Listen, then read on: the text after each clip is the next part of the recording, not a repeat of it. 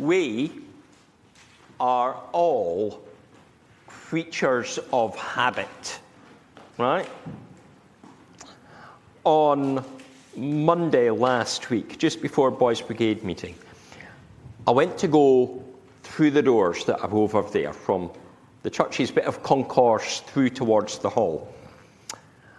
And as I did so, I did what I do time and time again. I took the door and I pulled it towards me. Right? Who else does that there? Yeah, loads of us, right? I pulled it towards me. And of course, that achieves nothing. It achieves absolutely nothing because it even says on the door, push. It's propped, yeah, oh no, it's not propped open anymore. It was propped open earlier. Nine years I've been here. Nine years this week, we moved into Rycroft. I must have walked through that door over there thousands of times. Some of you have walked through it more, probably, because it's been there a bit longer than I've been here. But unless I'm really focused on what I'm doing, I see that handle, I wrap my hand around it, and I pull it. The handle speaks out to me that it needs a pull, and yet it doesn't.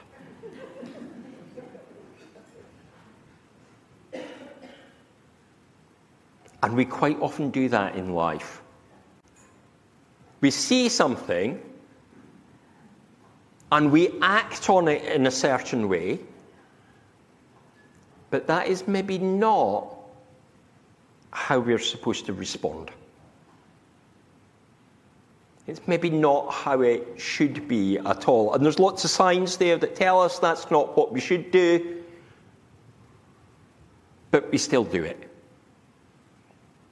Our passage sees Peter being a creature of habit, how he engages his mouth before using his brain. He sees a heavenly vision, and before you know it, he speaks about putting up shelters one for Moses, one for Elijah, and one for Jesus, that they might dwell on the mountain that they might have this protection, that they might be sheltered there. This idea is quickly quashed. He hasn't realized what's really happening. He sees what he thinks is a pull, but actually it's a push. It's not about the Lord staying put but about him moving onwards, ever closer to Jerusalem and the cross. This event is about moving towards that day of our salvation and the things being in place for that to happen. The preceding chapter had ended with Peter declaring Jesus the Messiah but confused as to what that actually meant. And Jesus having to explain that he would suffer when he got to Jerusalem. He was corrected. Things were clarified to Peter. But six days later, we find him confused again, making the same sort of mistake. thinking that he understands, but getting something of it so wrong. We might do that at times. We think we understand, but we get it so wrong. For Peter, it is as if he hadn't heard what Jesus told him less than a week ago about the suffering that was to come. It's as if he'd not really understood that everything that had preceded. It's as if he thinks they are already at the day where the Lord has won the victory. As if they were at the day of the Lord, and the kingdom is there in all its fullness.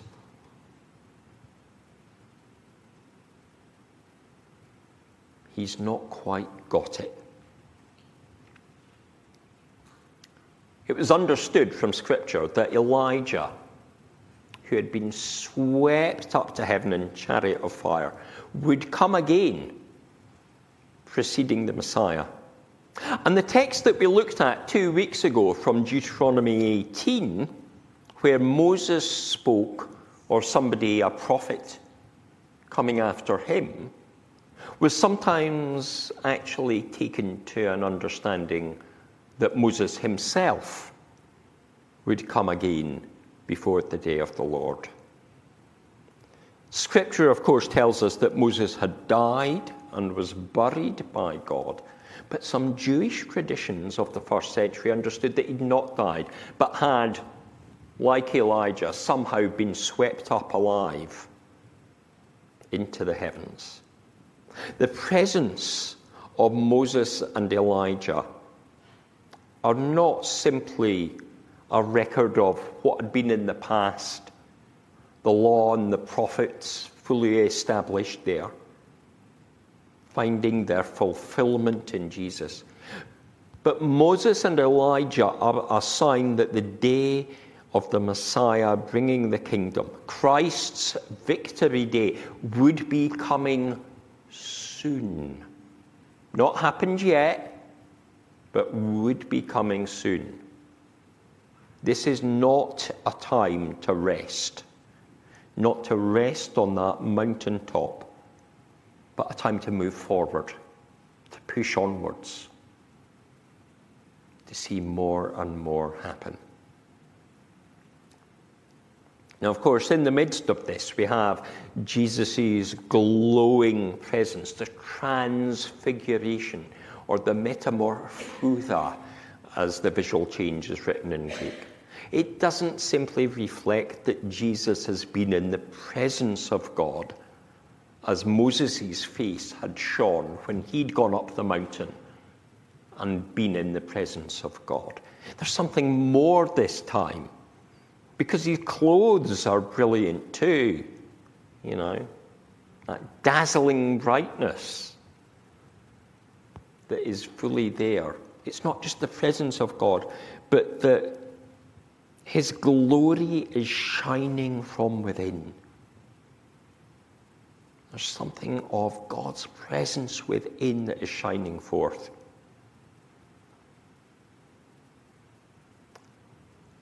And this presence of God, that this is God with them is understood even more as the Father's voice speaks, a theophany for the disciples that goes further than the words heard by Jesus at his Jordan baptism. Their rabbi is identified as the beloved Son of God, and they are to listen to him. Now, listening to Jesus is presumably what the disciples thought they were doing for the past three years. You know, they've been on this journey since their call, they've been all over the place. They've seen mighty miracles and signs and wonders. They've heard Jesus speak with authority like none other. They thought they had listened but have they listened with their heart and mind as well as their ears? Have they listened and understood? When we look at Peter, we see him trying so hard, but he's still not getting it. He's still not getting it after three years. After nine years, I've been banging that door into its door frame.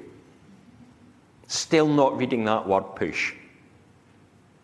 We may well have been reading the Bible for 20 years, 30 years, 40 years, dare I suggest, even some among us, 70 or 80 years.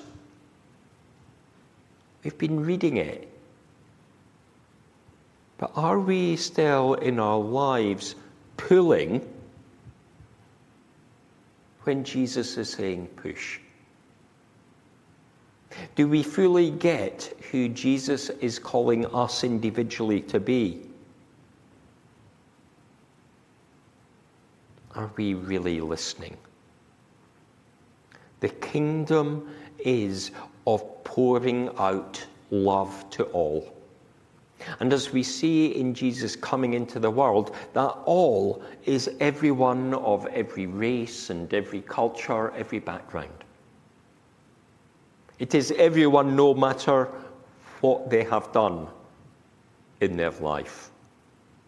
It is the love seen in the parable of the Good Samaritan that thinks not of the personal risk, that thinks not of the financial cost, that thinks not of the cultural difference or the time that would be needed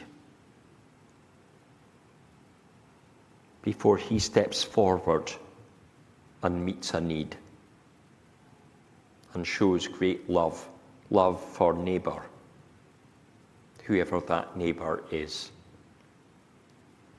It is not the Valentine's Day expression of Eros love. Remember, it's Valentine's Day on Wednesday, right? Valentine's Day expression of Eros love for the one person that's really close to us. It is God's unconditional love for us sinners that offers His Son that we can be redeemed, that we can be forgiven freed from sin, made holy, and know eternity with God.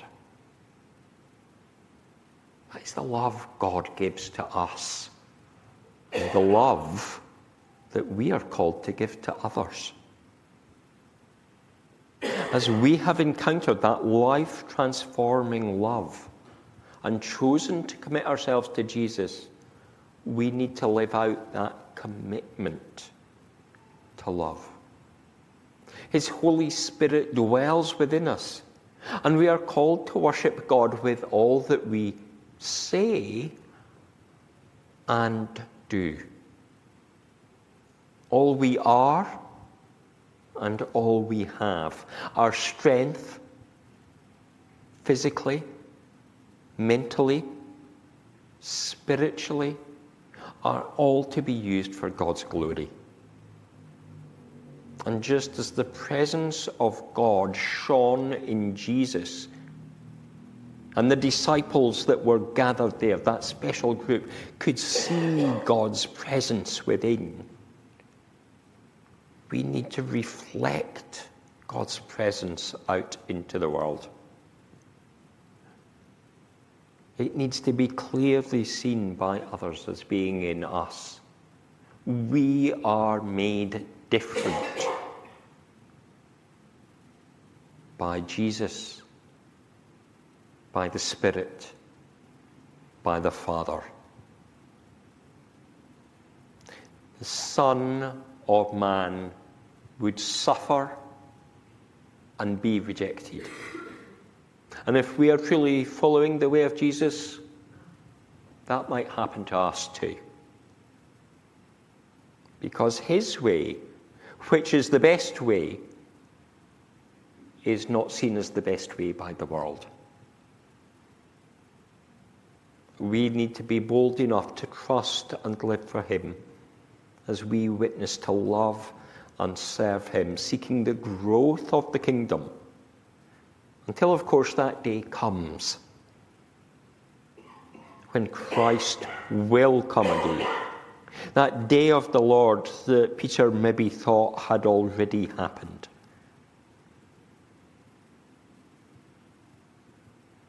But a day will come when Christ will dwell and the kingdom will be seen in all its fullness across the heavens and the earth. Amen.